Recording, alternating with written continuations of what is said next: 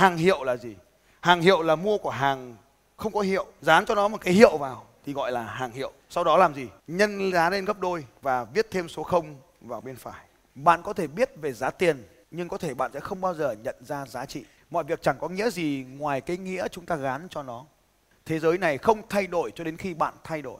Mọi thứ đang diễn ra và nó vẫn đang diễn ra hàng triệu năm như vậy. Khi chúng ta làm bất kỳ điều gì thì phải làm cho mọi thứ được trở nên có giá trị hơn. Có một lần tôi đã đến một cái trại giam toàn nữ. Tất nhiên trại giam thì sẽ giam nữ riêng và nam riêng. Và trong trại giam đó hầu hết họ đều là trọng tội. Bởi vì liên quan đến tội buôn bán người và ma túy là những trọng tội, tội rất nặng. 12 năm, 15 năm, 20 năm chung thân hoặc tử hình. Những người mẹ đều có những đứa con. Những người mẹ đó đều có những cha mẹ của mình. Những người mẹ đó đều có chồng của mình. Và họ đã làm một cái công việc mà họ không muốn làm. Đa phần họ không muốn làm. Chỉ bởi vì họ sẵn sàng hy sinh mình cho con cái của mình. Họ sẵn sàng hy sinh mình vì gia đình của mình. Cho đến khi họ nhận ra rằng tất cả những sự hy sinh đó đều là sai lầm.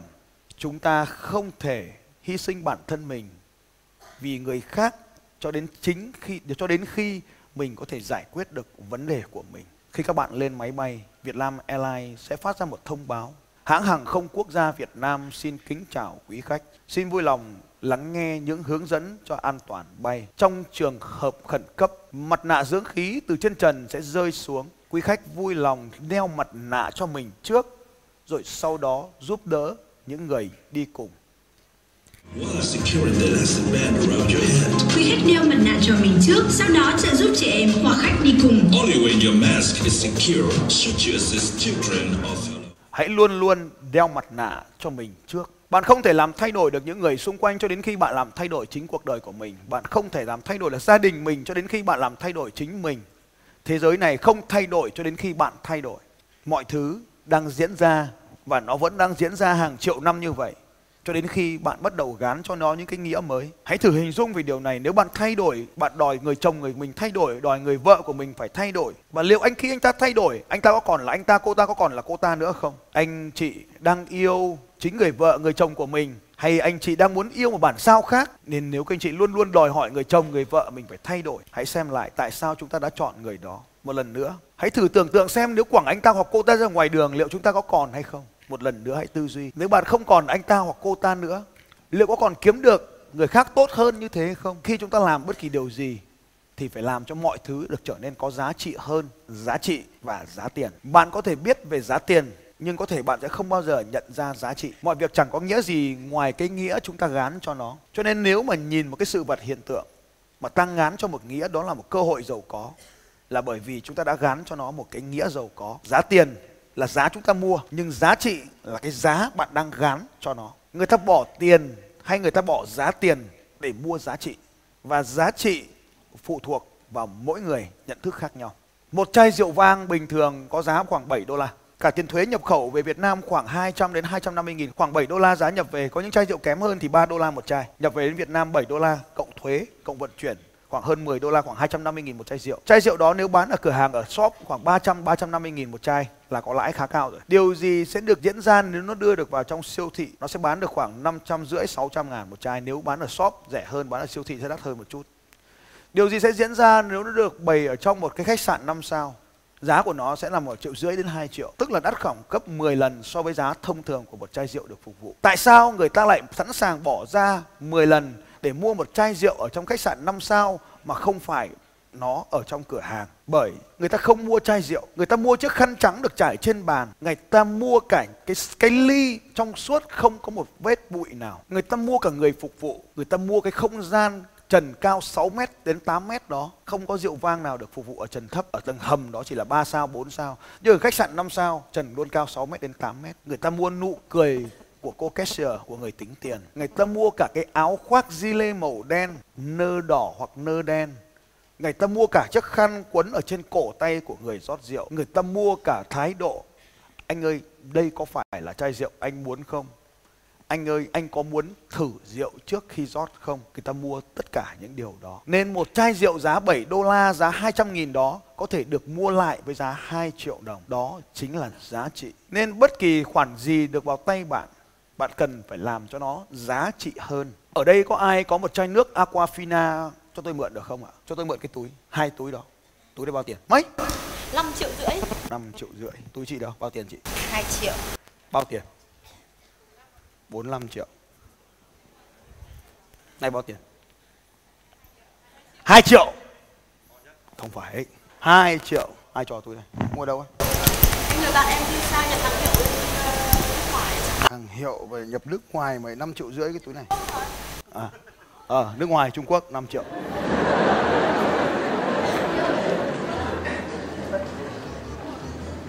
Màu đỏ này chắc của Ý. Màu đỏ, màu đen, màu xanh này chắc của Ý.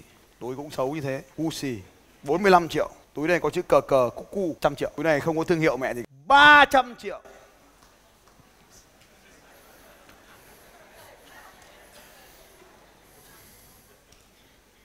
Tôi hỏi các ông, hai cái túi này túi nào đựng được nhiều hơn?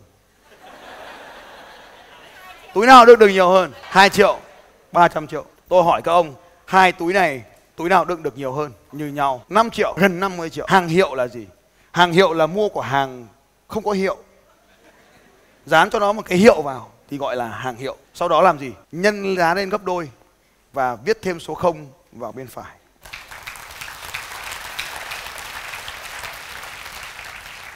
Điều gì khiến cho những người phụ nữ trả một khoản tiền lớn cho những cái túi sách tuyệt vời này? Và đó chính là một trong những bí ẩn mà các anh chị phải khám phá trước khi chúng ta quyết định mình sẽ trở nên giàu có. 100 triệu hay 300 triệu là giá của nó. Nhưng nếu mà đưa tôi cái này 300 triệu, tôi sẽ bảo vì sao tôi thích cái túi này hơn. Đừng đùa với tôi. Trong này túi của tôi có thể đựng được như sau. iPad này, sách 3 cuốn sách, cái iPad vẫn còn nhét được thêm mấy cái phong bì nữa. Tôi đi vòng quanh thế giới tôi cứ cầm thế này. Nếu mà tôi đi qua đường thì nó đựng được nhiều tiền cho nên tôi sẽ làm thế này. Người ta gọi tôi là cỏ đất. Nó cứ đi này. Nó cứ tưởng là tôi có nhiều tiền lắm. Thì tôi cứ ôm này. Túi này bao tiền? Kipling hàng có hiệu đấy. Vậy giá trị là thứ mà con người người ta nhận xét về nó.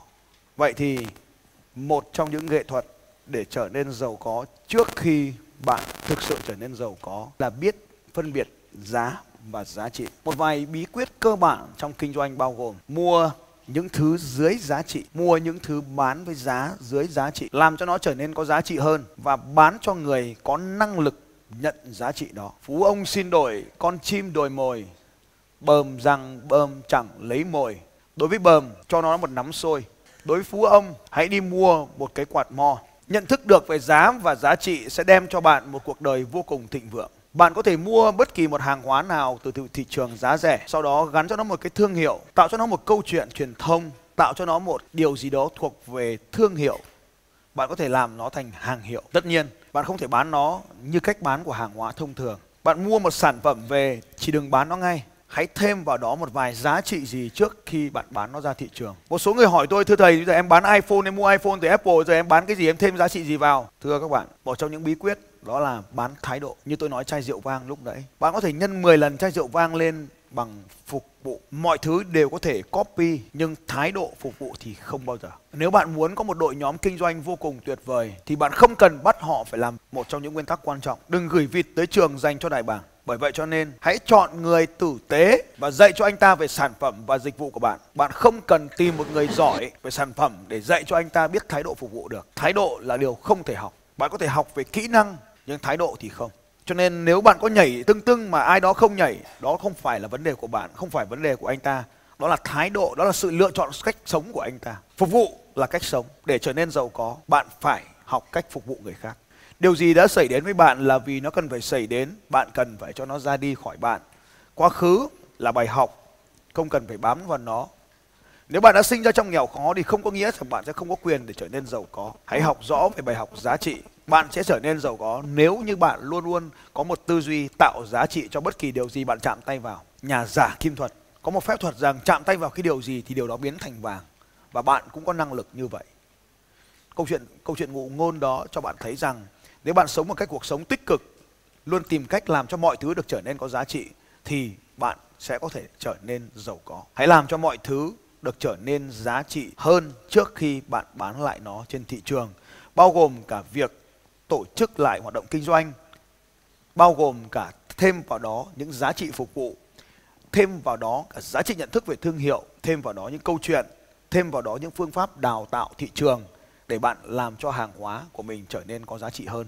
Nếu chỉ mua xong bán, chắc chắn bạn sẽ gặp phải vô vàn khó khăn trong cạnh tranh, và sau đó ta gọi là thị trường xanh chuyển sang thị trường đỏ. Về cơ bản, những cái túi này không khác nhau về tính năng và lợi ích, chúng khác nhau về một thứ, đó là thương hiệu. Chúng có thể được cùng sản xuất được từ một nhà máy, về cơ bản giá của chúng là như nhau, giá thành sản xuất của chúng là như nhau. Về cơ bản, chúng được sản xuất bởi những người thợ giống nhau. Về cơ bản, chúng được sản xuất bởi những vật liệu giống nhau. Về cơ bản, chúng có design giống nhau. Nhưng sự khác biệt rất lớn, chủ yếu là do nơi bán khác nhau, và quan trọng hơn, chúng khác nhau bởi người mua.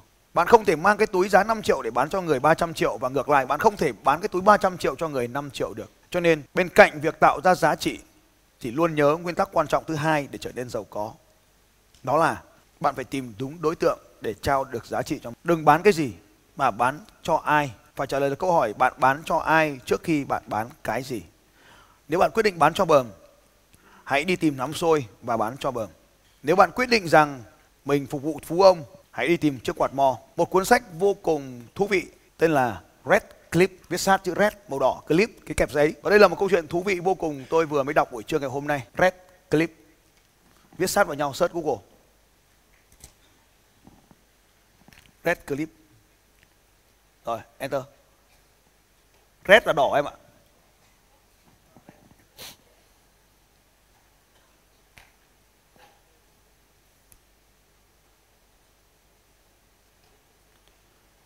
Red Clip Block, cách ra Block. Rồi, One Red Clip Block Spot, đúng rồi. Colin McDonald, đúng rồi. Câu chuyện về chiếc kẹp giấy. Anh này đã đổi một chiếc kẹp giấy lên một ngôi nhà. Sau 13 lần đổi từ một chiếc kẹp giấy màu đỏ, anh đã đổi được một ngôi nhà. Có thể bạn sẽ ngạc nhiên, nhưng đây là chiếc kẹp giấy màu đỏ. Tôi trên bàn làm việc của tôi, bên cạnh chiếc máy tính, tôi nhìn thấy một chiếc kẹp giấy màu đỏ. Và tôi muốn đổi chiếc kẹp giấy này lấy một cái điều gì đó lớn hơn và tốt hơn. Có thể là chiếc bút, có thể là một cái thìa, hoặc là một cái giày. Nếu bạn hứa là bạn sẽ đổi với tôi sẽ đến thăm bạn, bất kỳ bạn ở đâu, để đổi món hàng này. Hy vọng được hợp tác với bạn. Và anh ta đưa cái kẹp giấy này lên, chụp ảnh chiếc kẹp giấy và đưa lên trên chiếc blog này. Blog này có tên gọi là One Red Paperclip blogspot.com. Bạn có thể làm ra một trang web blogspot.com trong vòng 30 giây. Và anh ta đã viết một bức thư như vậy, chụp hình chiếc kẹp giấy màu đỏ của mình và đưa lên mạng. Rồi, anh ta viết bài tiếp theo. This morning, buổi sáng ngày hôm nay, Ron và Codina từ thành phố Vancouver đã gọi điện cho tôi và đề nghị rằng đổi của tôi lấy một chiếc bút có hình con cá, lấy cái kẹp giấy. Thế là chúng tôi đã đến đổi, và tôi đã xuống để đổi lấy cái kẹp giấy này. Và tôi đổi cái kẹp giấy lấy con cá, tôi đã đến Vancouver để đổi lấy cái này. Đây là lần đổi đầu tiên. Bây giờ là chiếc bút, đặc biệt là chiếc bút con cá. Tôi muốn đổi lấy một cái gì đó và tôi muốn cho nó ra đi để đổi lấy một cái gì đó. Và bây giờ thì tôi đổi lấy một cái giá để ly. Và một cái giá để ly thì cần phải mở. Và cô ta đã đổi cho tôi lấy cái nút bấm để mở, cái nút để mở cái cửa ly, một nút để mở cái tủ. Đổi được cái đồ chơi, cái xe trượt tuyết. Rồi đổi tiếp thì ta xem hình ta đọc thôi. Nhanh nhanh. Rồi đổi tiếp. Thằng này là toàn đổi cho màu đỏ, hay có con cá màu xanh. Đổi được cái gì rồi? Đổi tiếp, kích chứ không đọc, không có hình không đọc được. Đổi được cái xe tải. Điếu. Rồi, có cái đoạn chữ thì nó nói cái gì đằng nhằng ấy, 30 chữ đấy. Rồi. Include, tôi đổi cái xe van thùng, xe tải thùng này lấy một cái bản ghi âm của Bretdan bao gồm 30 giờ ghi âm. Các bạn thấy không ạ? Bản ghi âm cũng có giá trị đấy, bản 30 giờ ghi âm trực tiếp, 50 giờ bài trộn, và sau đó được dịch chuyển từ Toronto tới bất kỳ nơi nào trên thế giới. Hình như được ở miễn phí tại Toronto, và album của bạn sẽ được phát thanh hoặc là gắn độc quyền bởi Sony BMG và XM Radio. Đấy, đổi cái xe tải lấy một cái bộ ghi âm. Bộ bản ghi âm. Rồi đổi tiếp. Đổi một năm được ở Phonenix với cô nào đấy. Đổi đến một năm, đổi cái bản ghi âm lấy đến một năm ở cái nhà này. Chắc là cái cô này cô có cái nhà cô không ở. Thế sau đó đổi cái nhà, ở một năm ở cái nhà này. Lấy cái gì đấy? Đổi đến nghe nhạc chắc thế. Rồi đổi tiếp. Đổi một năm lấy helicopter với cái gì kia lên trên. Đổi lấy một cái one kiss no group, một cái găng tay trượt tuyết được một nụ hôn của ai đấy. Rồi tiếp tục đổi tiếp. Đổi tiếp cái găng tay được hôn đấy. Đổi tiếp lấy cái gì? Đổi lấy cái quyền được phát sóng. Đổi tiếp. Đổi những thứ rất lằng nhằng. Cuối cùng đổi được ngôi nhà. Lằng nhằng đến đây không đổi nữa, khốn lắm. Hết chuyện. Đổi tí kẹp giấy. Sau 13 lần đổi thì đổi thành một ngôi nhà.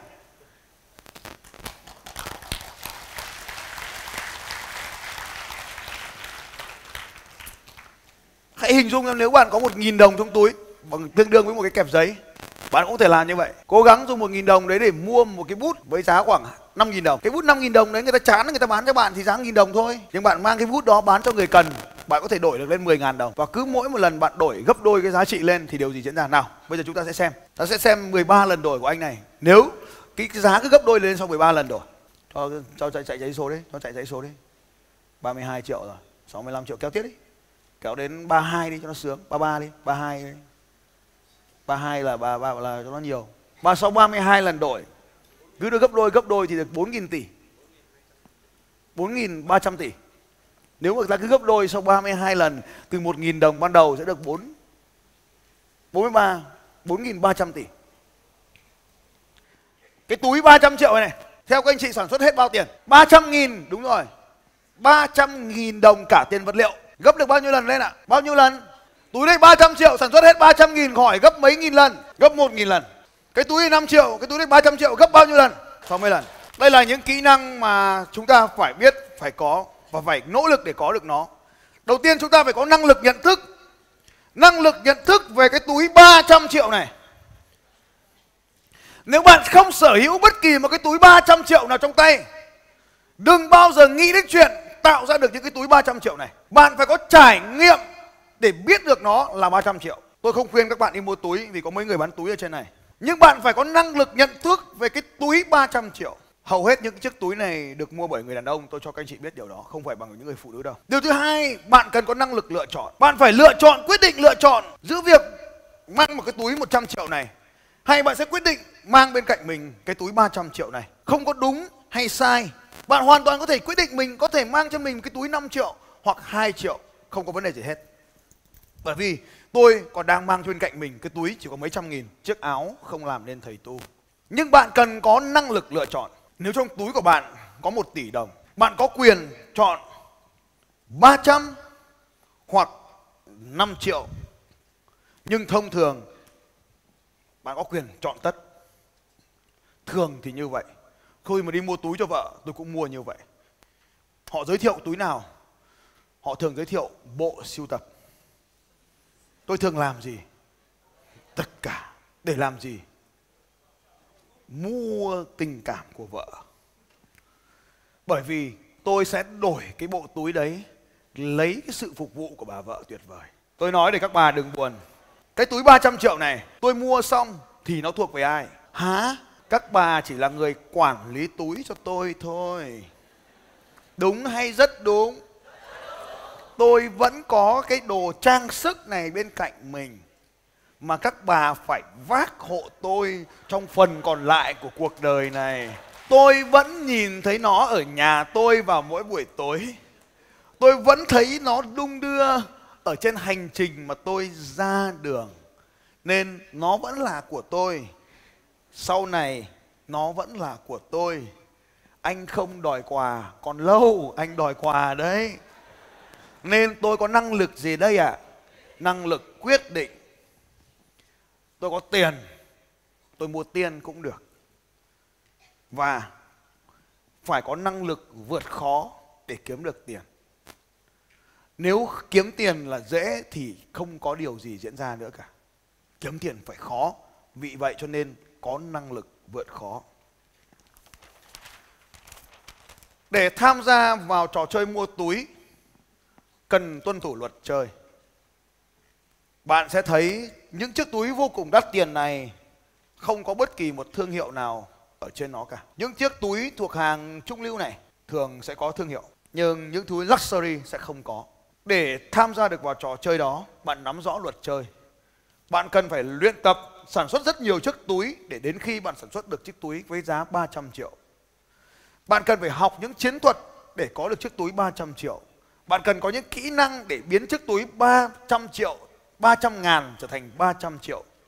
Bạn cần phải tham gia hành động một cách mãnh liệt để biến được những chiếc túi 300 ngàn thành 300 triệu. Nếu bạn tác động vào điều nào thì người ta cũng cần bạn tác động vào điều đó. Cảm xúc là yếu tố chi phối và quyết định. Người ta có thể mua chiếc túi của bạn vì thân thể. Họ muốn được tập thể dục bằng những chiếc túi. Họ sẽ mang những chiếc túi vô cùng nặng như thế này để thỉnh thoảng nhấc lên thay cho tạ. Họ sẽ trở nên khỏe mạnh và cơ bắp giống như tôi. Không tin cứ cầm cái túi giang ra như thế này cả ngày mà xem. Đảm bảo cơ bắp sẽ nổi lên cuồn cuộn. Bạn cũng có thể mua chiếc túi này vì mối quan hệ. Bạn muốn mua chuộc vợ mình. Bạn muốn mua chuộc thư ký của mình. Bạn muốn mua chuộc trợ lý của người mà mình muốn có ảnh hưởng. Bạn cũng có thể mua chiếc túi này vì tiền.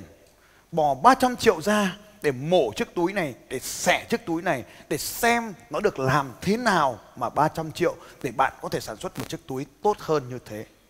Bạn cũng có thể mua chiếc túi này vì tiền, vì nó làm cho bạn sang trọng. Bạn có thể chơi được với những người sang trọng để thuộc về một thế giới sang trọng, để có được những mối quan hệ sang trọng.